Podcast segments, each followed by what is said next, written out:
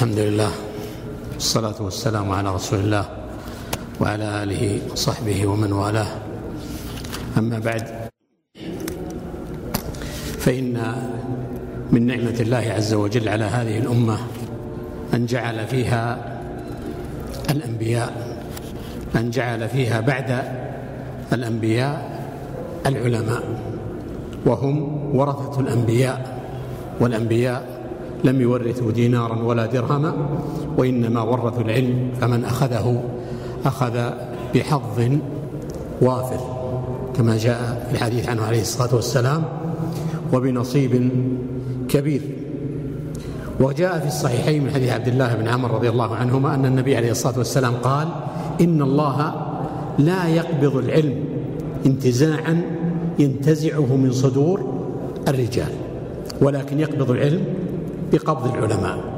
فإذا لم يبق عالما في رواية إذا لم يبقى عالم اتخذ الناس رؤوسا جهالا فأفتوا بغير علم فضلوا وأضلوا. فضلوا وأضلوا. وهذا الأمر يظهر في حين انتشار الجهل. وإن وجد العلماء لكن يظهر اتخاذ الناس رؤوسا جهالا وتصدر الجهال للحديث وللفتوى وإن زعموا أنهم لا يفتون. كثير من الناس تجد يتحدث في المجالس يكتب في المواقع في شبكات أو مواقع التواصل الاجتماعي يتكلم في قضايا كبار ثم يقول أنا لا أفتي. وهو يتكلم في قضايا لو عرضت على عمر رضي الله عنه كما قال أبو حصين التابعي لو عرضت على عمر لجمع لها أهل بدر. يعني كبار. الصحابة رضي الله عنهم عمر رضي الله عنه المحدث الملهم الذي شهد له النبي عليه الصلاة والسلام بالعلم في الرؤيا التي رآها النبي عليه الصلاة والسلام كما في الصحيحين إذا عرضت عليه المسألة جمع لها كبار الصحابة. ولذلك جاء في حديث ابن عباس في صحيح مسلم أن كبار الصحابة كانوا أهل أو أهل بدر كانوا أهل مجالسة عمر. يعني هم الذين يجالسون عمر. هم الذين يستشيرهم عمر إذا نزلت الملمات أو أشكلت عليه الإشكالات. والقضايا في هذا كثيرة التي تعرض على عمر رضي الله عنه فيطلب لها كبار الصحابة يستشيرهم في ذلك. واليوم تجد الشاب ربما يحافظ على الصلوات لكن ليس عليه أي أثر من مظاهر من آثار السنة ويتكلم في القضايا الكبار.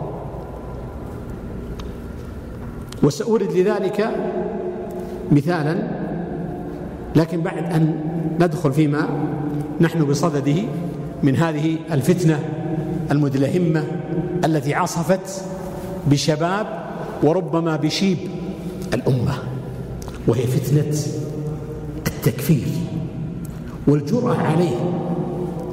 وأعظم خمس محاور يدور عليها التكفير أو توقع في التكفير.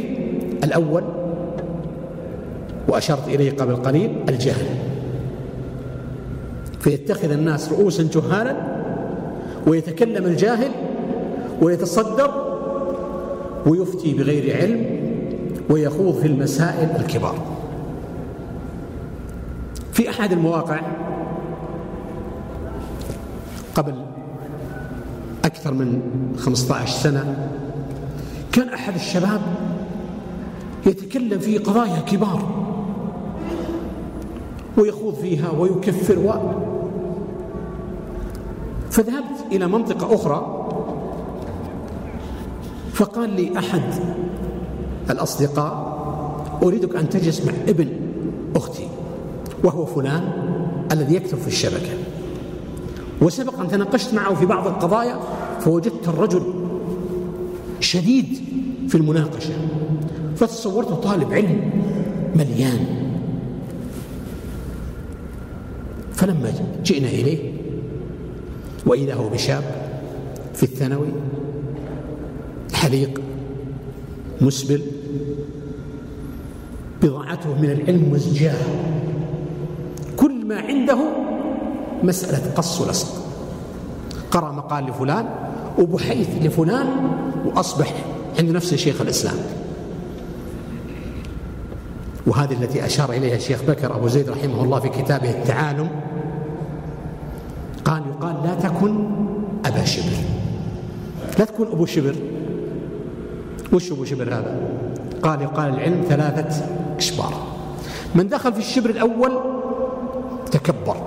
تعلم كلمتين تكبر على الناس. ومن دخل في الشبر الثاني تواضع. ومن دخل في الشبر الثالث علم أنه ليس عنده شيء. لأنه يرى أن العلم بحر. لو أردت أن تفني عمرك بجد واجتهاد في دراسة علم واحد انتهى العمر وما انتهى هذا العلم.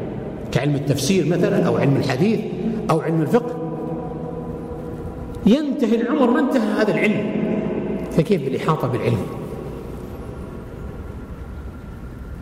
ولذلك كان العلماء يقولون العلم إذا أعطيته كلك أعطاك بعضه. وإذا أعطيته بعضك لم يعطك شيئا. الشاهد جلست مع هذا الشاب الذي كان في الثانوي ومتحمس فأردت أن أناقشه في بعض القضايا فقال لي أصبر. ما عنده بضاعة أبدا.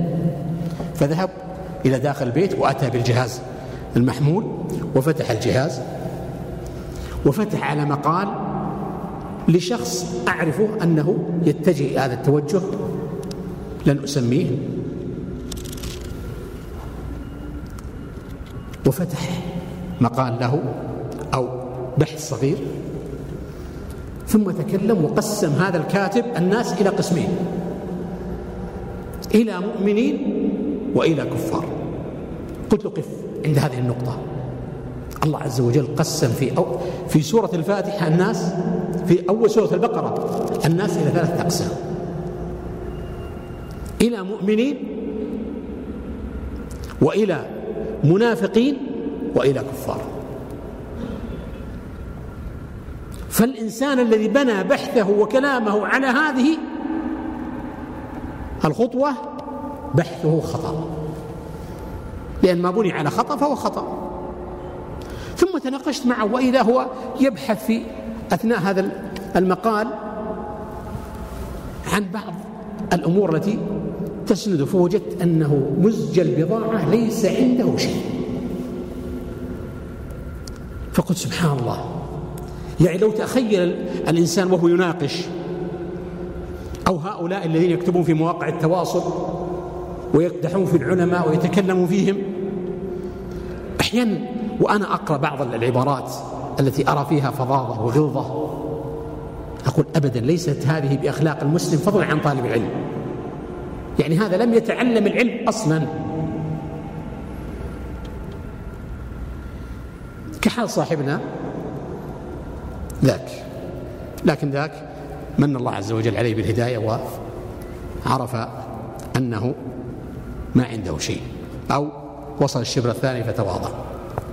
إذا أعظم ما يوقع في التكفير هو الجهل.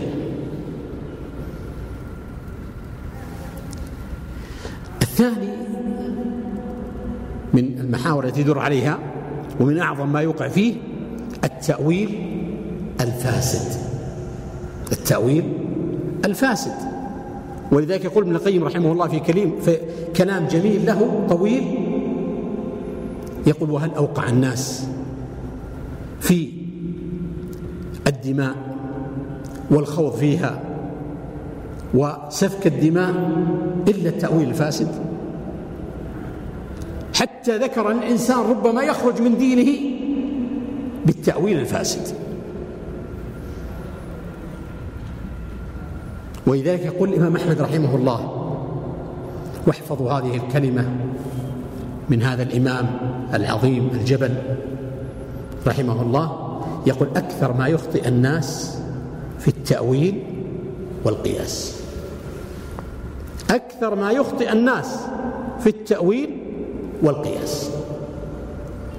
يتأولون الأمور والمسائل على غير وجهها نتيجة لماذا؟ نتيجة للمحور السابق وهو الجهل فإذا كان الإنسان جاهلا حمله الجهل على التأويل الفاسد. فبدأ يؤول النصوص ويحرف النصوص على حسب هواه. لا على حسب القواعد والأصول التي وضعها أهل العلم بل على حسب هواه هو. فتجد أنه هذه المرة يقول بهذا القول لأنه وافق هواه. ويقول بذلك القول في مرة أخرى مناقضا لما قاله الأول اتباعا لهواه. وكل هذا دائر بين ارتكاب الهوى أو ركوب الهوى وبين التأويل الفاسد. الثالث وهو من أهمها تسفيه الكبار. تسفيه الكبار. فإنك لا تجد إنسان يخوض في التكفير إلا سفه الكبار. من المسلمين من عامة المسلمين من العلماء من الأخيار لا يراهم شيئا.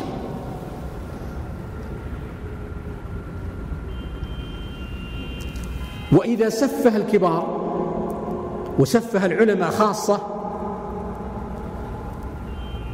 ونسفهم نسفا تجرى على التأويل الفاسد. وقال على الله بغير علم.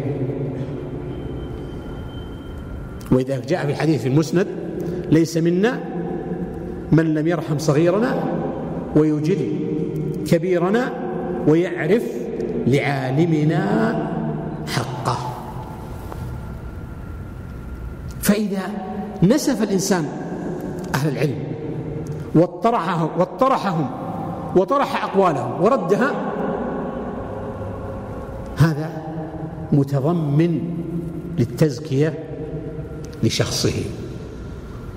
كان يقول أنا الذي ليس هناك مثلي. أنا لا أحتاج العلماء. أو يتخذ رؤوسا جهالا كحال صاحبنا الذي ذكرت أنه أحضر الجهاز. سفه العلماء ورد العلماء واتخذ من شخص يقيم في بريطانيا إمام هدى له. وأعرف أن ذلك الذي اتخذه ليس من أهل العلم. لكن نتيجة أنه سفه العلماء ورد أقوالهم اتخذ رئيسا جاهلا وإماما جاهلا إن لم يكن ضالا. قبل فترة وهذه سأشير إليها في الأخير لكن إشارة هنا أو سأتناولها في الأخير لكن هنا إشارة. أحد الأشخاص في أحد المواقع مواقع التواصل يرد على شيخين شابت لحاهما في الإسلام. الشيخ الأول صالح الفوزان الشيخ الثاني ناصر العمر دعني أقول أنه أنه أن من لو كان يرد على من مثل في أسنانهما من هو في مثل أسنانهما لو لم يكن من أهل العلم. أين إجلال الكبير؟ أين تقديره أين احترامه يقول الشيخ صالح فوزان يقول يصفو إليه. عن الشيخ نصر العمر يقول ينوي يصر هل تأدب هذا بأدب الإسلام فضلا عن أدب العلم؟ لا والله. أنا ذكرت قبل قليل الحديث الذي في المسند ليس منا من لم يرحم صغيرا ويجل كبيرا. يا أخي افرض أنهم أناس شابت لحاهم في الإسلام وليسوا من أهل العلم. هل يليق أن تعاملهم بهذه الطريقة؟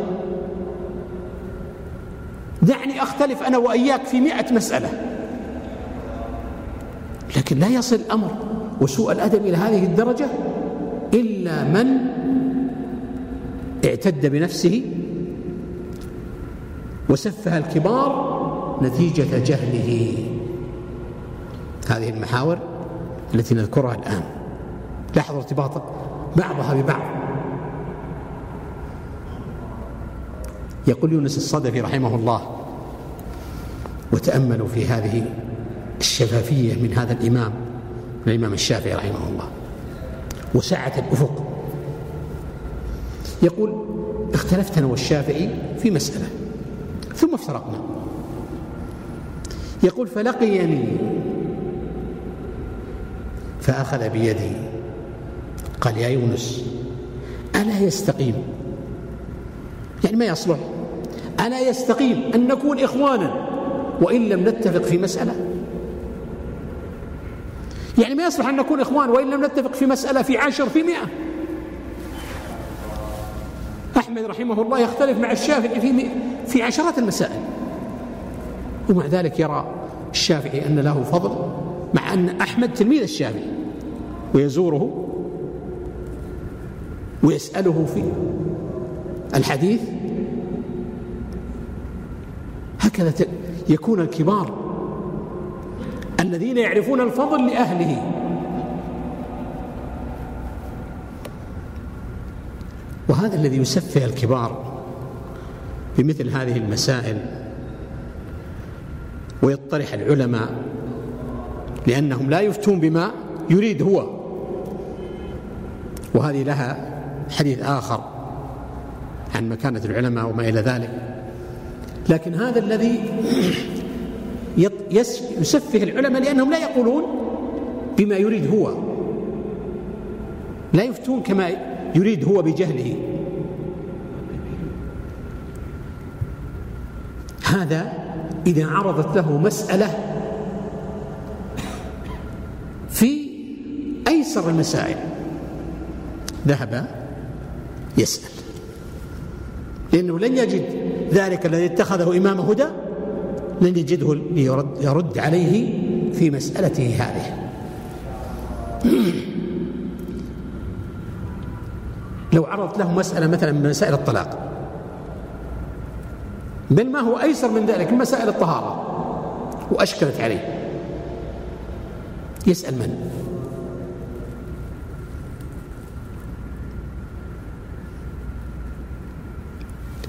هو لا يستغني عن العلماء محتاج إليهم. بل الإمام أحمد رحمه الله يقول حاجة الناس إلى العلم أكثر من حاجتهم إلى الطعام والشراب. يقول لأنهم يحتاجون للطعام والشراب في اليوم مرتين أو ثلاث ويحتاجون إلى العلم مع كل نفس. الناس يحتاجون العلم مع كل نفس. فيجب على المسلم أن يعرف للعالم قدره ومنزلته. وهذا من إنزال الناس منازلهم كما جاء عن عائشة في مقدمة صحيح مسلم. أمرنا أن ننزل الناس منازلهم. لا يستوي عند الله الذين يعلمون والذين لا يعلمون.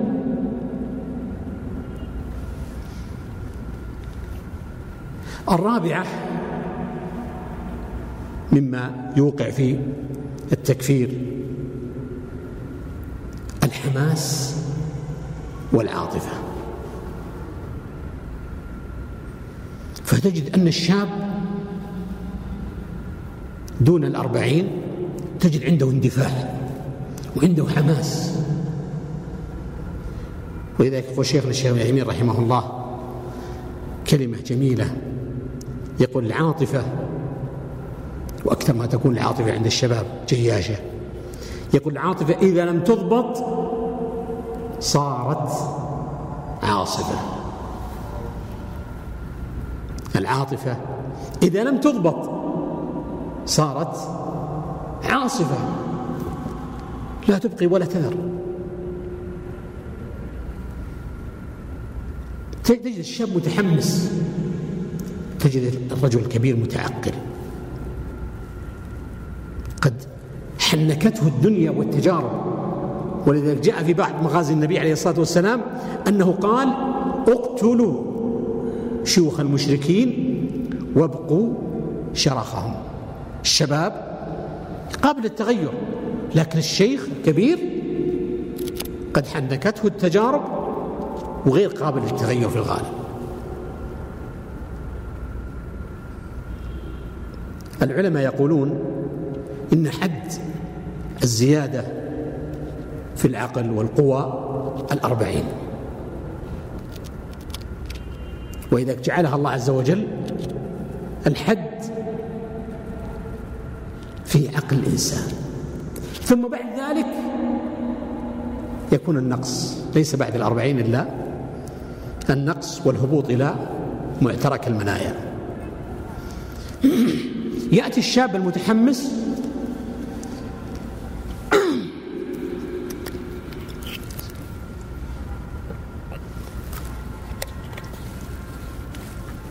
ويسأل العالم وربما غلف له الجواب. وهو لا يريد الجواب. يريد ما في نفسه هو. فإذا أفتاه العالم بغير ما يريد ولم يوافق هواه رجع إلى النقطة التي قبل وهي تسفيه الكبار. هذا ما يفهم هذا ما يفقه هذا ما يعرف الواقع. وإن كانت المسألة أصلا ليس لها علاقة بالواقع. لكن لأن المسألة لم توافق هواه رد قول العالم. وربما تكلم معه العالم بكلام مفصل وبالدليل وبالحجة والبيان والبرهان ومع ذلك يردها لأنها لم توافق هواه. وهذه نتيجة الحماس. عند الشاب يريد كل شيء بسرعة. بينما الرجل الكبير عنده تعقل. وإني أجزم أن بعض الشباب متحمس لو أمهل له وبلغ مبلغ أولئك الشيوخ في السن والعلم لم يقل في ذلك الموقف إلا كما قال.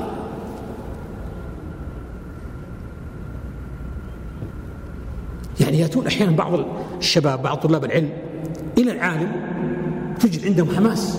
الشيخ يقع كذا يا شيخ يجري كذا يا شيخ الشيخ يدري بما يجري من أشد العلماء المعاصرين في مسألة الإنكار والصدع بالحق يعني فيما اشتهر عنه الشيخ محمد بن إبراهيم رحمه الله. كان يأتيه بعض الناس في حماسة. الشيخ هناك منكرات الشيخ كذا ينكر عليه.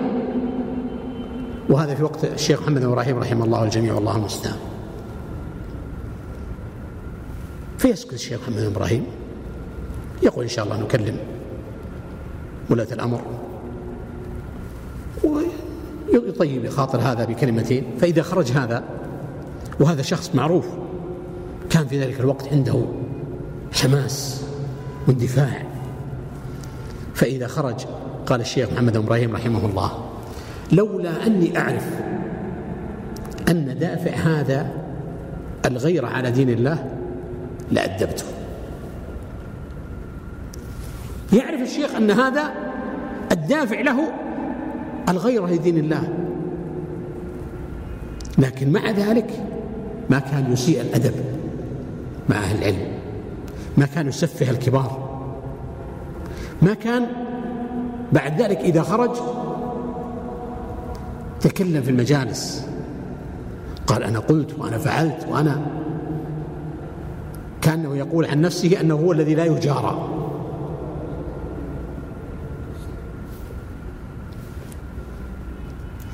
الخامسة من الدوافع تدفع إلى التكفير انعدام الورع. انعدام الورع. والورع كما يقول سفيان بن عيينة رحمه الله كما يكون في المطعم والمشرب والملبس أن يجتنب الإنسان الحرام ويجتنب المتشابه يكون في القول. نطقا وصمتا. يعني معنى كلام سفيان بن عيينة رحمه الله أن الورع يكون في القول أيضا. لأن يعني الله عز وجل يقول وإذا قلتم فاعدلوا. كما يكون في القول في النطق يكون في الصمت وفي الكف. ولذلك يقول الإمام الشافعي رحمه الله كلمة جميلة. احفظوها. يقول كلمة إذا خرجت يعني تكلمت بها ملكتك. وإذا لم تتكلم بها ملكتها. الكلمة إذا تكلمت بها خرجت ملكتك. وإذا لم تتكلم بها ملكتها أنت. تصوروا هذا التكفير. النبي عليه الصلاة والسلام يقول من كما في المسند وسنن أبي داود يقول من قال في مؤمن ما ليس فيه تكلم في إنسان بأمر ليس فيه. أسكنه الله ردغة الخبال وهي مكان في النار عصارة, عصارة أهل النار. حتى يخرج مما قال. إذا خرجت ملكتك. حتى يخرج مما قال يأتي ببينة. هذا إذا كان كلام من مثل الغيبة مثل الوهتان. فكيف إذا كان الكلام بالتكفير والتأني على الله عز وجل؟ ولذلك يقول النبي عليه الصلاة والسلام كما في الصحيحين إذا قال المسلم لأخيه يا كافر أو قال له كافر أو أكفر أخيه كما في صحيح مسلم رواية فقد باء بها أحدهما. تبوأ. ونزل بهذه المنزلة. ربما يجد الإنسان على نفسه بأن يحكم على نفسه أنه كذلك أنه ليس حل الإسلام. لأن الكلمة إذا خرجت فإما أن يكون الذي قيلت له مستحق لها وهذا جاءت فيه النصوص في اللعن وفي التكفير. إذا خرجت الكلمة فإن كان الشخص الذي قيلت فيه مستحق لها وإلا رجعت على قائلها. ليس هناك خيار ثالث. ولذلك لو كان عند الإنسان ورع يحجزه عن مثل هذا ويتذكر مثل هذا ما خاض في هذه الأمور لأنه في غنية عنها في غنى. لو سألناكم جميعا ما هي الأسئلة التي يسأل يسألها المسلم في قبره؟ ما هي؟ أسئلة معروفة للجميع ويجب أن تكون معروفة. ما دينك؟ من نبيك؟ ما تقول في هذا الرجل الذي بعث فيكم؟ من ربك؟ ما دينك من نبيك. أحد المشايخ كان في بلد أوروبي في أوروبا. فكان يتكلم في محاضرة فجاءه شخص متحمس شاب. وقال له أنتم توالون الكفار وأنتم في السعودية كذا وأنتم وأخذ يلقي عليه كلام. فقال له الشيخ وأراد أن يلفت أنظار الجميع. قال له ما عندك مسألة أهم من هذه؟ قال لا ما عندي وهذه أهم مسألة. أعاد عليه الشيخ نفس السؤال ليلفت أنظار الجميع. ما عندك مسألة أهم من هذه؟ قال لا. فعاد عليه الشيخ السؤال مرة ثالثة. قال طيب عن ماذا تسأل في قبرك؟ سكت الرجل. لأنه يعيش في بلد غربة. وقلة في العلم وأهل العلم واشتغل بما لم يؤمر به عما أمر به. وهذا حال من يشتغل في التكفير. تجد أنه يخوض في مسائل الكبار وترك المسائل الصغار. قابلت مرة شخص من يشتغل في التكفير فقلت له تدري ماذا نقل البخاري عن ابن عباس رضي الله عنهما؟ في معنى كونوا ربانيين. قال قلت نقل عنه البخاري نقل عن ابن عباس رضي الله عنهما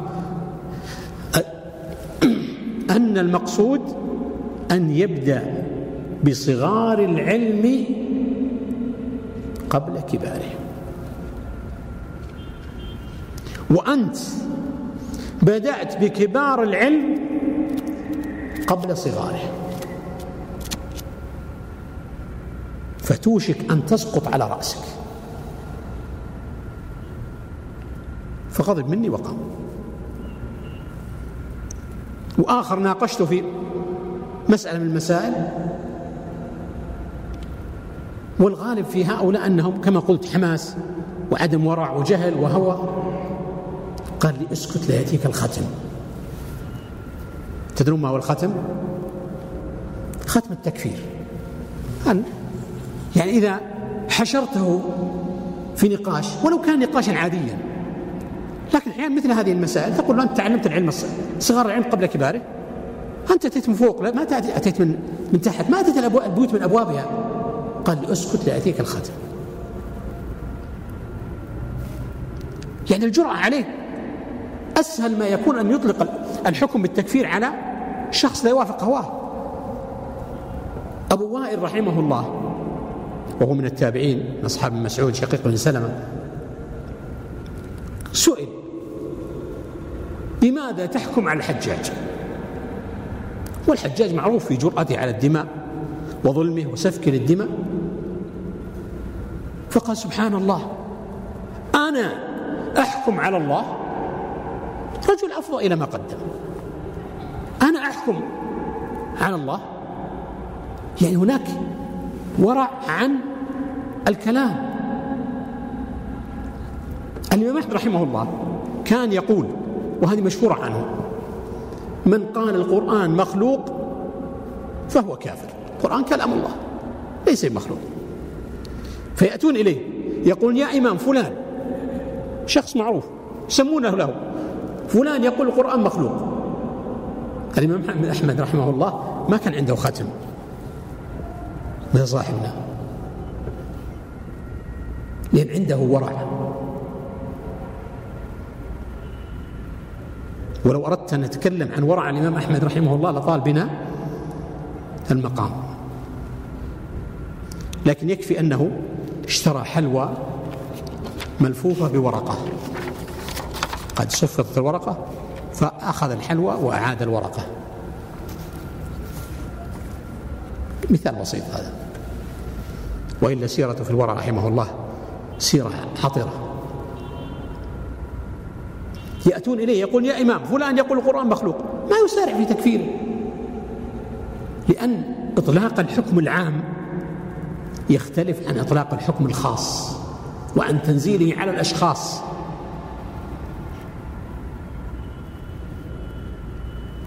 وأنا أضرب لذلك مثل أحيانا.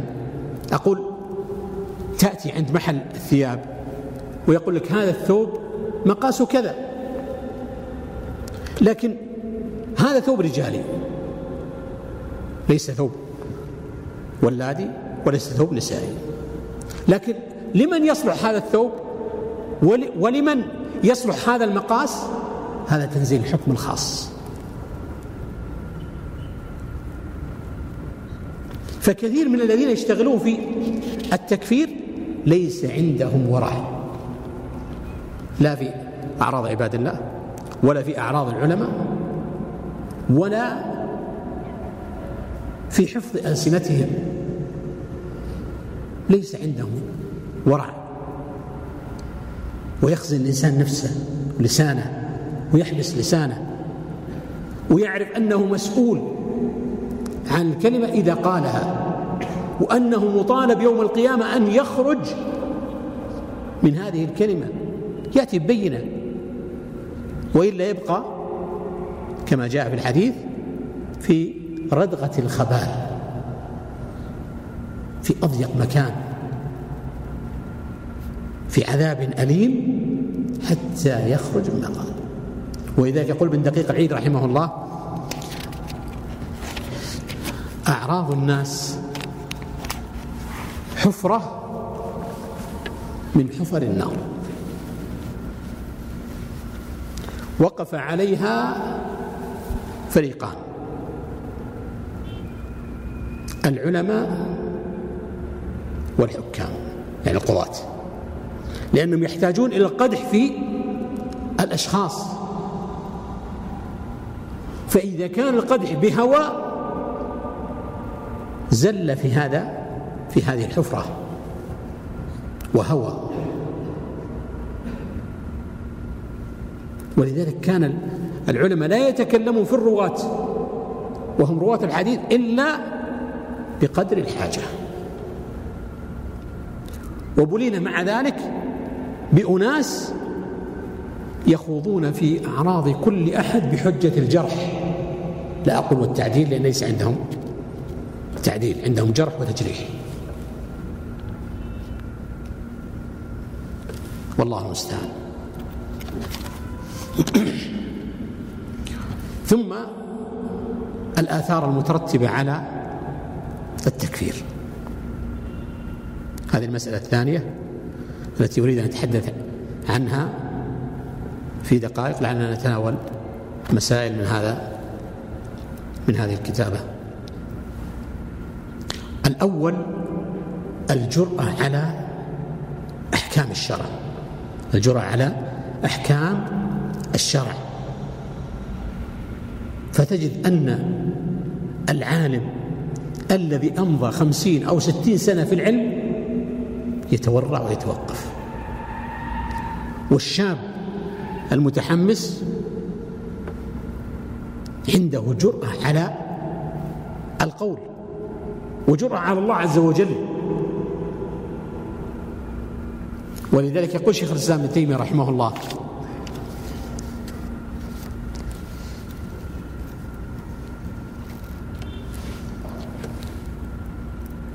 يقول أهل العلم والسنة لا يكفرون من خالفهم وإن كان المخالف كالخوارج والمعتزلة والرافضة والجهمية وغيرهم. وإن كان المخالف يكفرهم لأن الكفر حكم شرعي. لأن الكفر حكم حكم شرعي. ما معنى ذلك؟ معنى ذلك أن الذي يكفر غيره من المسلمين. لا أقصد من الكفار حتى لا يقال هذا يشكك في كفرهم وهذا ناقض من نواقض الإسلام. لا لا نتحدث عن غير المسلمين نتحدث عن تكفير المسلمين. إذا كفره فقد حكم على الله عز وجل وحكم على هذا الشخص بأنه من أهل النار كما جاء في صحيح مسلم أن رجلا قال عن آخر والله لا يغفر الله لفلان. قال الله عز وجل من ذا الذي يتألى عليه؟ قد غفرت له. لمن؟ لذلك الذي هذا يتألى على الله عز وجل ان الله لا يغفر لذلك. قد غفرت له. وأحبطت عملك. فالمسألة ليست بالمسألة يسيرة. يخوض فيها الشباب ويتألون من آلة وهو اليمين والحلف. كأنهم يحلفون أن الله عز وجل لا يغفر لفلان. وسبحان من ذا الذي يتألى على الله عز وجل أن الله لا يغفر لفلان؟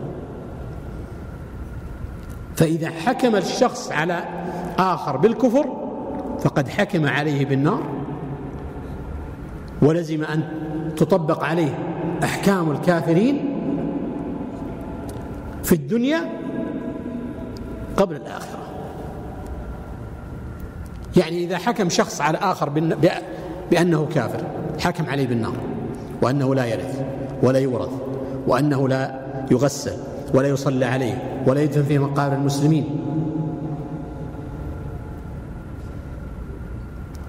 وهو في غنى عن هذا كله.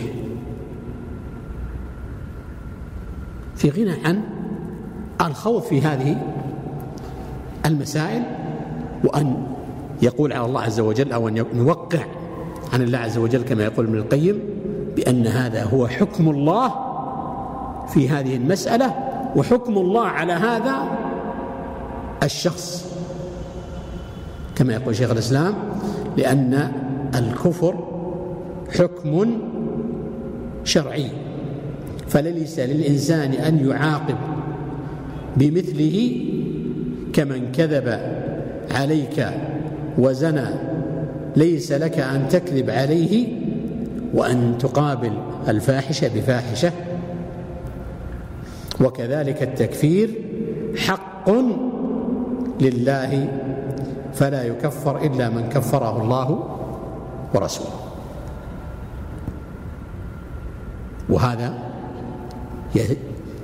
يعني يحجم عنه العلماء ويقدم عليه الجهال. الثانية كثرة الخوض في الباطل. فلا يكتفي أنه يكفر المسلمين بل قد يكفر عامة المسلمين. نتيجة شبهة فتجد أنه يخوض في الباطل في كل مسألة. ويعتبر هذا محق وهذا مبطل وهذا مسلم وهذا كافر. وإذا سئل أهل النار نسأل الله السلامة والعافية في النار ما سلككم في سقر؟ ماذا يقولون؟ ها؟ ها؟ وكنا نخوض مع الخائضين. يقول ابن كثير رحمه الله أي كنا نتكلم بما لا نعلم. كنا نتكلم بما لا نعلم. وكل من يخوض في مثل هذه المسائل في التكفير والتبديع والتفسيق والحكم على الناس إنما يخوض بغير بينة. هذا في الغالب. فلا تكلم عن أهل العلم تكلم عن الشباب المتحمس تكلم عن من عنده اندفاع وحماس من ترونه في مواقع التواصل ولعلهم في الواقع كما ذكرت عن صاحب جهاز المحمول الذي أتى بجهازه ليجادل. البضاعة في العلم مزجاة. وإنما العلم عند أحدهم مجلة أو جريدة أو مقال في موقع أو بحث أو غير ذلك. هذا ليس هو العلم. وهذا لا ينجي عند الله عز وجل. وكنا نخوض مع الخائضين.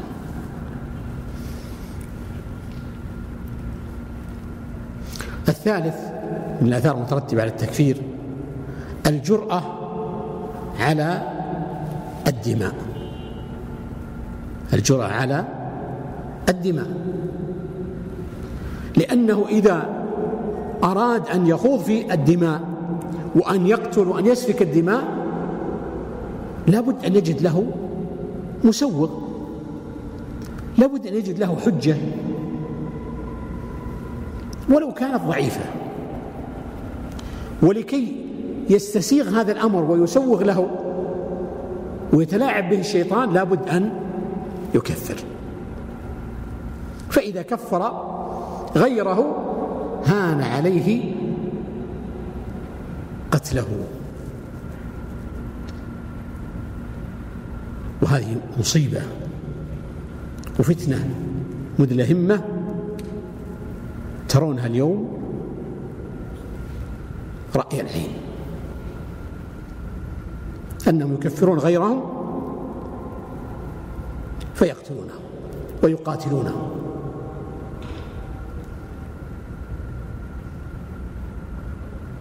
ولذلك أخبر النبي عليه الصلاة والسلام وقد أخبر النبي عليه الصلاة والسلام كما في الصحيحين أن الخوارج حدثاء الأسنان.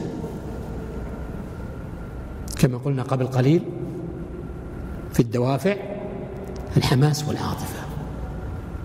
وهذه تكون عند الشباب أكثر. جاء في وصف الخوارج أنهم حدثاء الأسنان صغار. وأنهم يقولون بقول خير البرية بقول محمد عليه الصلاة والسلام. يعني تجد معهم شبهة.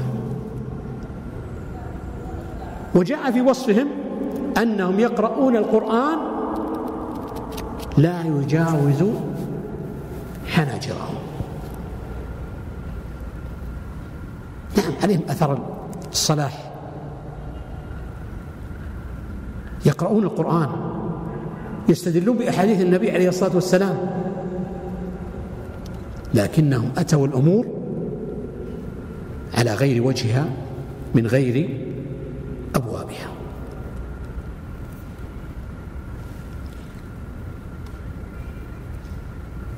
وابن عمر رضي الله عنه أريد على الخلافة. عرض عليه أن يتولى فرفض. أغروه بالمال فرفض. قيل له يعني هذا هذه الورقة الأخيرة. إن لم تتولى فإنهم سيقتلونك. قال والله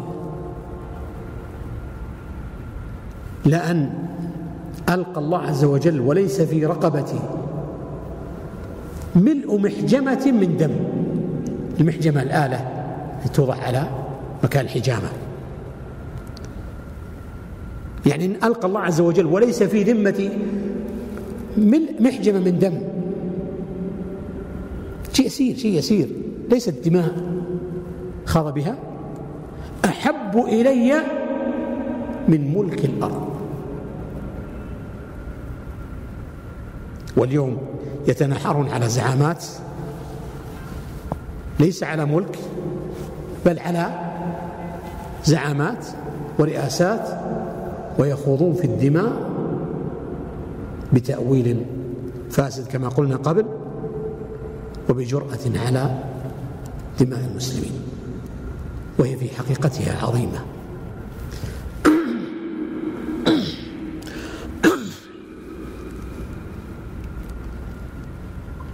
الخامس أو الرابع عفوا الفشل والتنازل. النبي عليه الصلاة والسلام أمر بإقامة الأخوة وكونوا عباد الله إخوانا. وشبه المؤمنين في توادهم وتعاطفهم وتراحمهم بالجسد الواحد. بل أمر الله عز وجل بالإصلاح بين المتقاتلين أثبت لهم الإيمان كما في سورة الحجرات. فأصلحوا بين أخويكم مع أن الله عز وجل ذكر الاقتتال فإذا وقع القتال بين فئتين من المسلمين لا يجوز لواحدة أن تكفر الأخرى بل واجب الأمة أن تصلح بينهما. ولذلك لما جرى القتال بين الصحابة رضي الله عنهم ما جاوز هذا الخلاف؟ وقت الخلاف. ولا جاوز الخلاف إلى القلوب.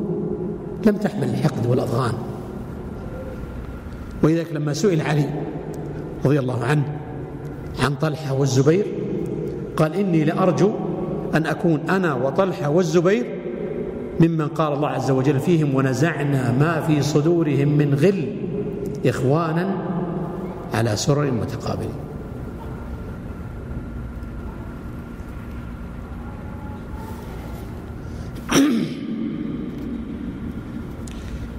فإذا وقع التكفير حصل التنازع والفشل. قال الله عز وجل. ولا تنازعوا فتفشلوا وتذهب ريحكم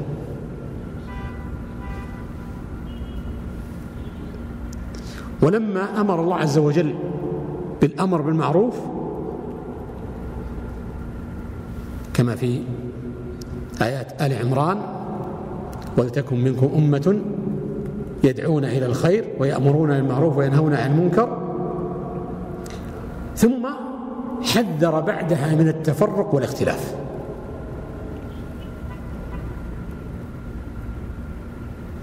ما الجامع بينهما؟ أو ما العلاقة بينهما؟ الأمر معروف والنهي عن التفرق والاختلاف.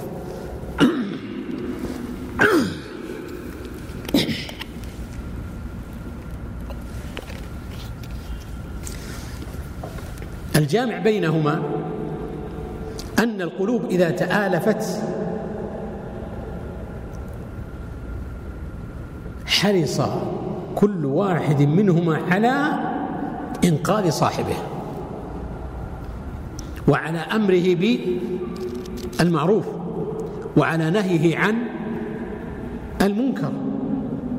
فيشعر الإنسان إذا وقع في منكر أن هؤلاء ينتشرونه كما ينتشر الغريق.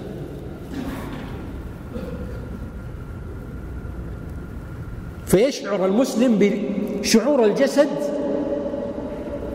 الواحد. ولذلك يذكر عن أبي حنيفة رحمه الله أنه كان له جار شاب كان صاحب سهر شراب وغنى وكان كل ليلة يغني أضاعوني وأي فتى أضاعوا يوم كريهة وسدد ثغري. ففقد أبو حنيفة هذا الصوت في ليلة من الليالي فسأل عنه. وكان يأمر بالمعروف وينهى عن المنكر لكن ما انتهى. لست عليهم بمسيطر. فسأل عنه فقالوا أخذوه الشرطة.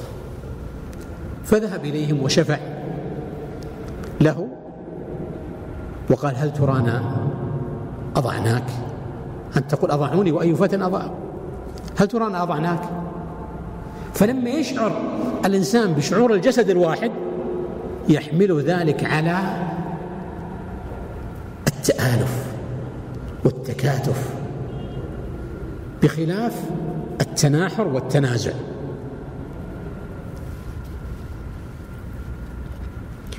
الأخير من الآثار وهي كثيرة لكن أريد أن أختصر لي لعلي يعني تناول شيء من الأمور الأخرى. الجزم بالحكم بالنار. وهذا أشرت إليه من قبل في الجرعة على أحكام الشرع. وأنه يجزم بأن هذا الذي كفره بالنار. وهذا يحتاج إلى جرأة. وهذه الجرأة كما قلت كررت يحجم عنها العلماء ويتجرأ عليها السفهاء. يعني لو تصور الإنسان وهو يحكم على هذا الذي يطلق عليه الكفر والتكفير ماذا يترتب على هذا الحكم؟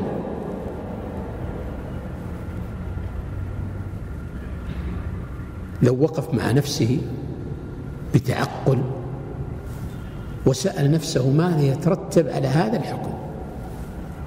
إذا حكمت على مسلم بأنه كافر ماذا يترتب عليه؟ ترتب عليه كما قلت قبل أنه في النار خالدا فيها أنه لا يغسل ولا يكفن ولا يصلى عليه ولا يدفن في مقابر المسلمين ولا يرث ولا يورث. كل هذه الأمور تترتب على هذا الحكم.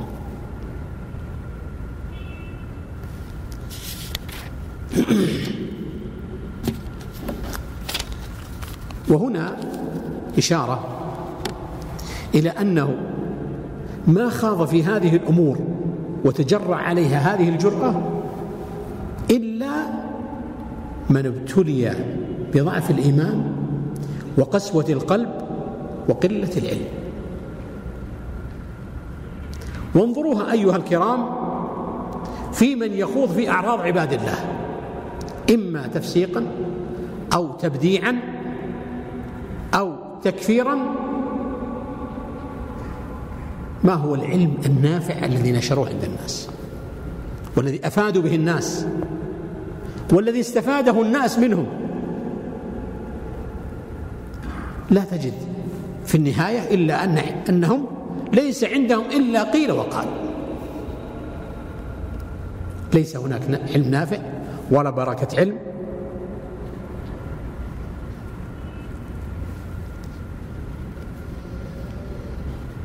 وتجد أن يعني فيهم بغضاء للمسلمين وحقد عليهم. ولذلك أيها الكرام لا تجدون على مر التاريخ أحقد من الرافضة على أهل الإسلام. لماذا؟ لأنهم يكفرون المسلمين. يكفرونهم بغير حجة ولا برهان. فلذلك هم يعني أسوأ الناس تعاملا مع أهل السنة. أقسى الناس قلوبا. لاحظوا في تصرفاتهم مع المسلمين. اليوم وقبل اليوم. بل من أن وضع البيت من أن وضعت الكعبة منذ أن بناها إبراهيم عليه السلام إلى يومنا هذا ولا يوجد أحد اعتدى على الحرم كما اعتدت عليه الرافضة. واقرأوا في التاريخ اقرأوا البداية والنهاية لابن كثير في حوادث سنة 317 وما بعدها وما قبلها وماذا فعل القرامطة بالحرم. حتى جاء أبو طاهر القرمطي هو أتباعه وقتل الناس في يوم التروية في الحرم وردموا بهم بئر زمزم ووقف على باب الكعبة. يخطب يقول أنا بالله وبالله أنا يخلق الخلق وأفنيهم أنا. هذه لم تكن منذ أن وضع البيت إلى يومنا هذا لم تكن إلا من الرافضة من القرامطة الحجر الأسود لم يعتدى عليه إلا من قبل أولئك. ولذلك تجدون أن نفوسهم مليئة على أهل الإسلام. ما تأتي فرصة إلا وينقضون على أهل الإسلام لأنهم يكفرون المسلمين يكفرونهم عامة يطلقون عليهم مثل هذه الأحكام فتجدون فيهم غلظة وقساوة. كذلك تأملوا في حال الخوارج قديما وحديثا.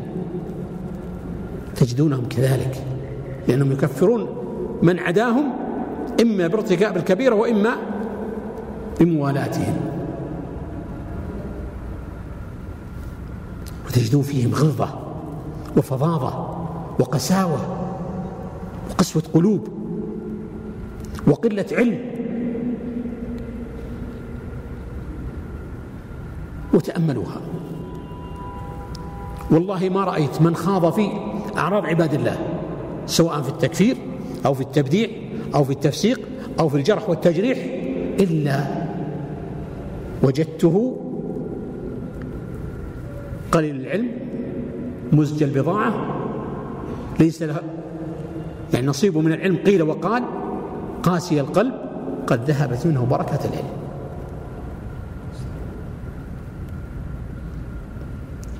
التقيت أنا وشاب فيما أذكر عام 1412 فكان يلقي باللوم على العلماء والعلماء والعلماء. فقلت له قول الشاعر أقلوا عليهم لا أبا لأبيكم. من اللوم أو سدوا المكان الذي سدوا قلت يا أخي إن كنت حريص على إنقاذ الأمة فاطلب العلم وهؤلاء سنوات قليلة ويذهبون. وتكون أنت المتصدر. وكنت أعرف هذا الرجل أنه أن بضاعته مزجة مقال في صحيفة بحث في موقع وما إلى ذلك. ليس عنده علم أصيل ولا تأصيل. وحسب علمي أن الرجل لا يزال كذلك.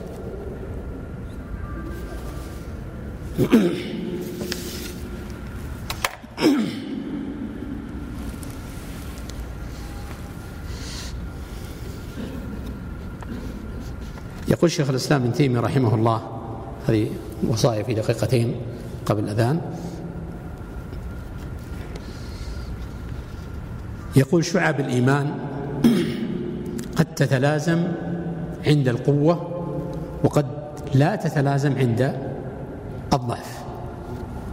فإذا قوي ما في القلب من التصديق والمعرفة والمحبة لله ورسوله أوجب بغض أعداء الله. كما قال الله عز وجل ولو كانوا يؤمنون بالله والنبي وما أنزل إليهم ما أنزل إليهم اتخذوهم أولياء.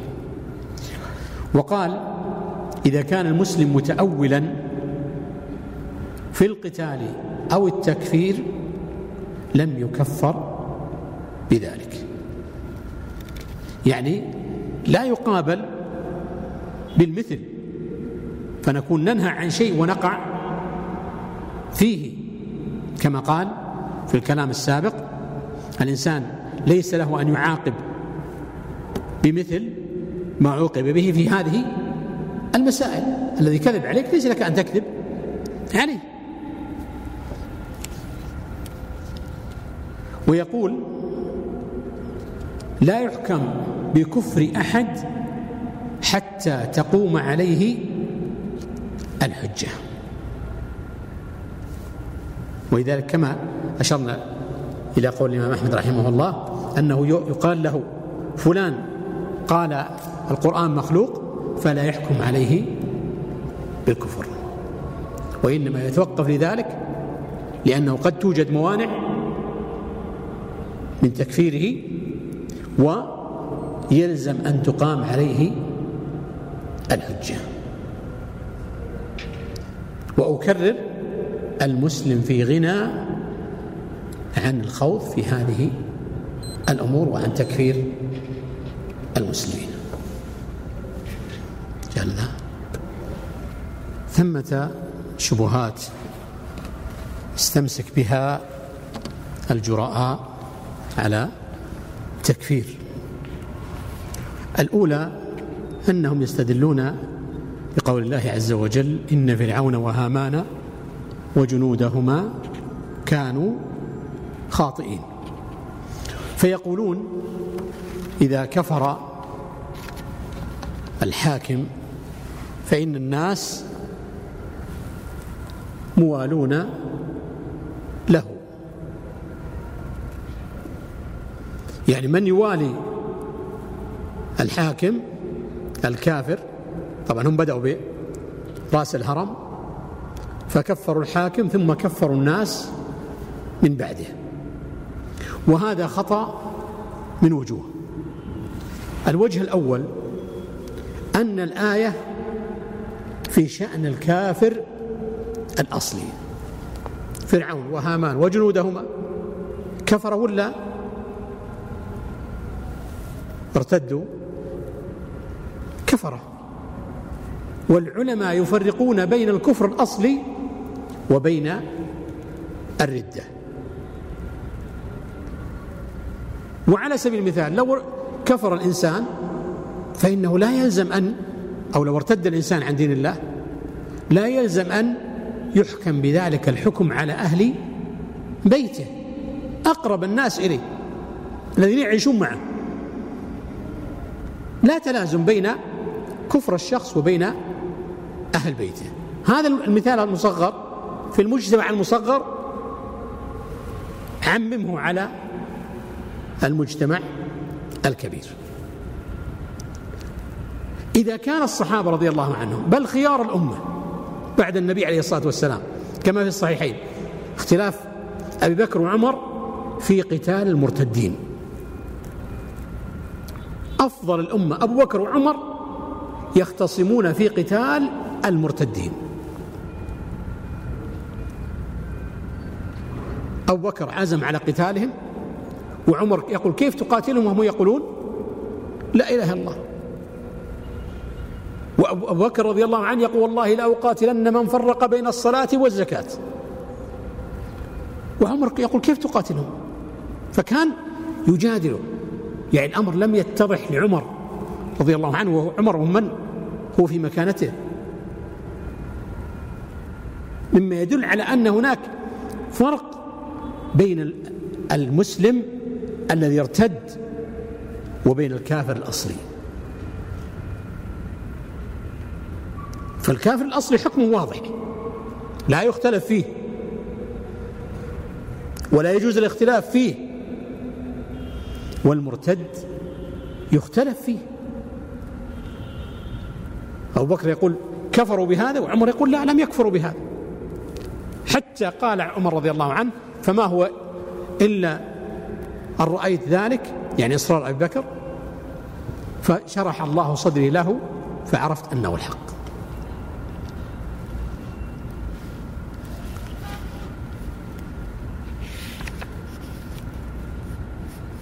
الثاني الاستدلال بوجود قوانين. مثل يضربون لها مثال وهذه من شبهاتهم بأنظمة المرور مثلا أو المحاكمات العسكرية أو المحاكمات التجارية وغير ذلك.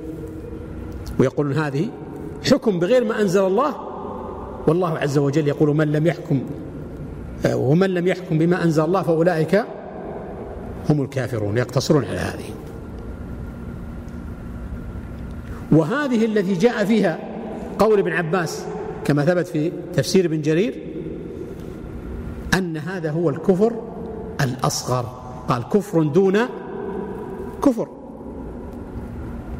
ولذلك جاءت الآيات بثلاثة أوصاف. فأولئك هم الكافرون فأولئك هم الظالمون فأولئك هم الفاسقون. ولذلك العلماء يقسمون الأنظمة والقوانين إلى ثلاث أقسام. قسم يوافق الشريعة فهذا لا إشكال فيه. وقسم يخالف الشريعة وهذا محل نظر. وقسم لا يوافق ولا يخالف. وإنما تقوم به مصالح الناس.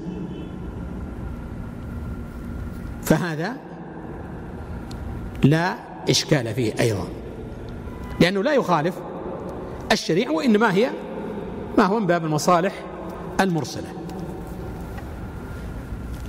فهذه الأنظمة مثل احتكام أهل البادية إلى الأعراف والقوانين. هناك عند أهل البادية قديما ولا زال هناك بقايا. إذا وقع عندهم مشاكل مشكلات في الدماء أو في غيرها احتكموا إلى العادات. احتكموا إلى العوائد. هل من احتكم إلى العوائد في هذه القضية هو طول عمره يحتكم إلى المحاكم يحتكم إلى الشرع. لكن في هذه القضية عدلوا عن حكم الله إلى حكم العادات إلى الأعراف إلى العوائد إلى غير ذلك. هل يقال إنهم بهذا كفروا؟ الجواب لا. وإنما هذا كما قال ابن عباس كفر دون كفر. فينبغي أن أن يعرف الحكم حكم كل قضية وكل نازلة. وضربوا على ذلك مثال بالقاضي يحيد عن حكم الشرع في مسألة في مسائل. قاضي يحكم عشرين سنة مثلا بين الناس فيحيد في عشرين مسألة أو في عشرين قضية. كل سنة يحيد في قضية. هذا الذي حكم في عشرين قضية بغير حكم الله عز وجل إما لهوى أو لقرابة أو غير ذلك أو عداوة أو غير ذلك. هل يخرج بذلك عن الإسلام؟ الجواب لا. هو يعني حكم بغير ما أنزل الله عز وجل. ولذلك حكم الحجاج ابن يوسف الثقفي على المسلمين وجرأة على الدماء لم يخرجه ذلك عن الإسلام. إذن هذه شبهة واهية. يعني وجود أنظمة أو قوانين لا توجب أو لا تستلزم الحكم بالكفر. إلا إذا أبدل شرع الله عز وجل كما ذكر ابن كثير وغيره من العلماء إذا أبدل شرع الله عز وجل بالقوانين فهذا أمر آخر له مجال آخر وتفصيل آخر. الثالثة من الشبهات التكفير بموالاة الكفار. يقول الله عز وجل قال ومن يتولهم منكم فإنه منهم. هم فقط يأخذون هذه الآية. وأهل العلم في الاستدلال لا يأخذون حديثا واحدا أو آية واحدة حتى يتبين لهم وجه المسألة. المسألة يجمعون ما يتعلق بالمسألة من أدلة وأقوال وآيات وأحاديث. طيب جاءت آية غير هذه أو لا؟ في الموالاة جاءت آيات. وجاء فيها إطلاق الكفر كما في هذه الآية وجاء فيها إطلاق الظلم كما في آية آه، براءة وجاء فيها نفي الإيمان كما في آية المجادلة وغيرها من الآيات. إذن فالموالاة أقسام. القسم الأول وهذا لا يتكلمون عن من يتكلمون في موالاة الكفار وأنها مكفرة أبدا. بل لا يتكلمون عن الأنواع كلها. عندهم نوع واحد موالاة وكفر وخروج من الإسلام. النوع الأول وهو الموالاة الجائزة. مثل ماذا؟ مثل محبة الرجل لزوجته لو كانت كتابية يهودية أو نصرانية. مسلم تزوج بامرأة محصنة يهودية أو نصرانية. هل سيعاشر هذه المرأة على كره لها أو على محبة. وهذا أحد الأوجه في تفسير قوله تعالى إنك لا تهدي من أحببت. يعني في للمفسرين لهم فيها قولان. الأول من أحببت هدايته. إنك لا تهدي من أحببت هدايته. الثاني إنك لا تهدي من أحببت حبا طبيعيا. وهذا نوع من الموالاة وهي المحبة الفطرية محبة القرابة. وهذه الآية نزلت في شان أبي طالب. لما مات على الكفر وشق ذلك على النبي عليه الصلاة والسلام جاءته التسلية إنك لا تهدي من أحببت؟ إذن هذه محبة وفيها موالاة النوع الثاني الموالاة المحرمة. من مثل التشبه بالكفار من مثل محبة الكفار التي لا تخرج عن الإسلام وهذه محرمة. ويأثم صاحبها وهو على خطر في محبة الكفار وتشبه بهم ومحبتهم. النوع الثالث وهي نفاق. كما جاء في موقف عبد الله بن أبي في شفاعته ليهود بني قينقاع. حتى أدخل يده في جيب النبي عليه الصلاة والسلام يجادل النبي عليه الصلاة والسلام فيهم. وهذه لا شك أنها موالاه ومع ذلك بقي في دائرة الإسلام لم يخرجه ذلك عن دائرة الإسلام في الظاهر وبقيت تجري عليه أحكام المسلمين حتى مات طيب ما هي المولاة المكفرة التي قال الله عز وجل فيها ومن يتولهم منكم فإنه منهم؟ هي كما يعرفها العلماء هي النصرة والمحبة والإكرام والاحترام والكون يعني يكون معهم والكون مع المحبوبين ظاهرا وباطنا. هذه ذكرها الدكتور محمد بن سعيد القحطاني في كتاب الولاء والبراء. ونقل عن الشيخ عبد اللطيف بن عبد الرحمن بن حسن على الشيخ رحمه الله الجميع أن مسمى الموالاة لأعداء الله يقع على شعب متفاوتة درجات متفاوتة منها ما يوجب الردة وذهاب الإسلام بالكلية. يعني ما يبقى إسلام. ومنها ما هو دون ذلك من الكبائر والمحرمات. هذا قول الشيخ عبد اللطيف بن عبد الرحمن بن حسن آل الشيخ. يقول مسمى الموالاة لأعداء الله يقع على شعب متفاوتة درجات كما قلنا في هذا التفصيل.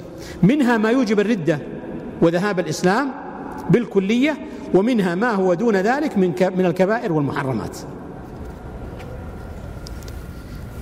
فإذا عرفنا هذه الأنواع من الموالاة عرفنا أنه ليس كل موالاة كفر.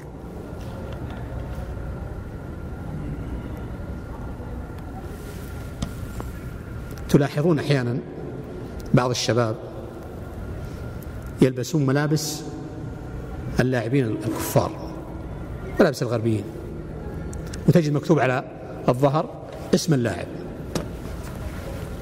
هذه فيها إعجاب ومحبة وهي من الموالاة هي نوع من الموالاة لكن هل تخرج من الإسلام أو لا؟ على هذا التقسيم. أي ذكره العلماء. تخرج أو ما تخرج؟ ها؟ ما تخرج من الإسلام. هي صحيح أنها من التشبه بالكفار من الإعجاب من المحبة. لكنها لا تخرج من الإسلام. نقول أن فاعل ذلك على خطر من حيث أن الإعجاب بالكفار من حيث محبة الكفار. وإن قال بعضهم أنا لا يعني ما ما عجبت بلاعب عجبت بلعبه طيب إذا كانت المسألة إعجاب باللعب ما داعي وضع الفنيلة والاسم وصورته وشعار الفريق على السيارة؟ إلا هذا هو الإعجاب. هذا هو الإعجاب والمحبة لكنه لا يخرج من الإسلام وإن كان الفاعل من يفعل ذلك على خطر عظيم. الرابع من الشبهات تصريح الربا.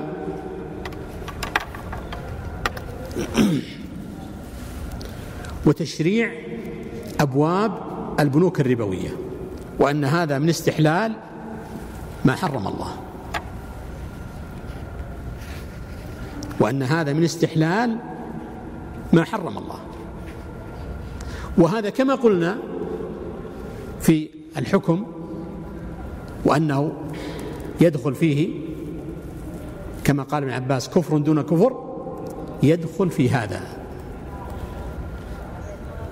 من حيث أن هذه شهوة لمن فعل هذا. كما هي في الموالاة قد تقع الموالاة نتيجة أن هذا الإنسان يحب هذا الأمر. يحب الكرة فيقع في موالاتهم. يحب المغنين فيقع في موالاتهم. يحب. أي فئة كانت منهم فيقع في موالاتهم وهذا نتيجة كما قلنا شهوة.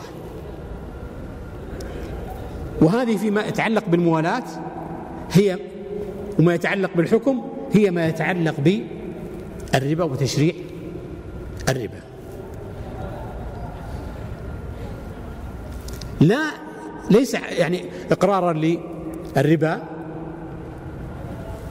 ولكن إنزال هذه المسألة منزلتها من حيث الحكم الشرعي. وأنها تكون كفر دون كفر. كما قالوا في موالاة الكفار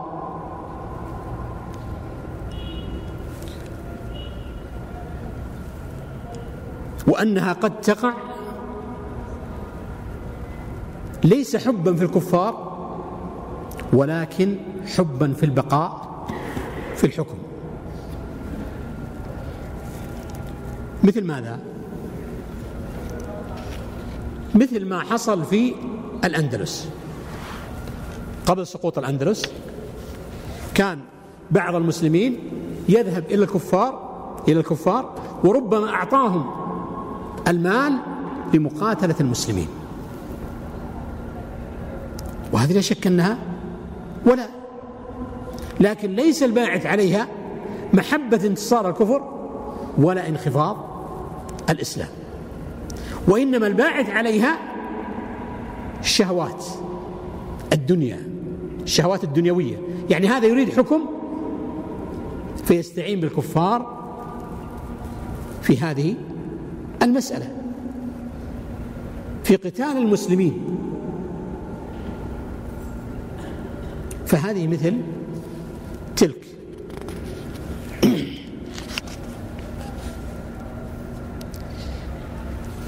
ويشبه هذه المسألة؟ مسألة تصريح الربا. مسألة بيع المحرمات. مسألة بيع المحرمات. يعني لو جاء شخص وافتتح له محل في بلد إسلامي وأصبح يبيع فيها الخمور هل هذه معصية ولا كفر؟ ها أيها الكرام. معصية. بيع الخمر معصية. كبيرة من كبائر الذنوب. بيع السجائر الآن. معصية. لكنه ما استحل ما حرم الله. يعني وجود البنوك الربوية مثل من يفتح له حانة ليتكسب منها. الدافع له ماذا؟ شهوة النفس حب المال. كذلك تشريع الربا أو تصريح البنوك الربوية. لا يفهم مني أن يدافع عنها؟ لا والله. ولا حتى التعامل معها. لكن نتكلم عن هذه المسألة التي تطرح أحيانا ويقال بالتكفير, يقال بالتكفير بسببها.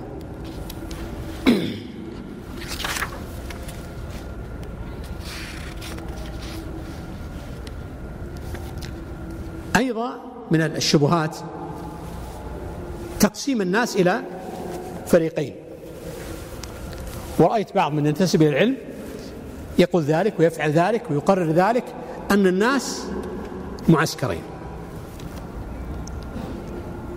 مؤمنين ويوالونهم مؤمنين وكفار ومن يوالونهم كفار. وهذا غير صحيح. قد علمنا أن الموالاة تنقسم إلى كم؟ أربعة أقسام. وعلمنا أيضا أنه في أول سورة البقرة الله عز وجل قسم الناس إلى كم قسم؟ ها؟ ثلاثة أقسام. ذكر المؤمنين ثم ذكر الكفار ثم ذكر المنافقين.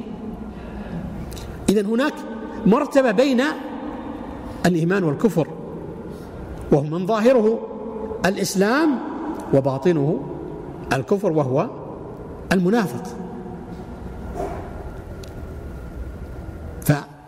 فيجب أن تعلم هذه المسألة أنه هناك فريق ثالث وقد تكون الموالاة نفاق كما قرر ذلك شيخ الإسلام ابن تيمية رحمه الله وقد تكون كفر كما تقدم في كلام أهل العلم وقد تكون معصية إما كبيرة أو دون ذلك أو تكون جائزة كما في التفصيل المتقدم.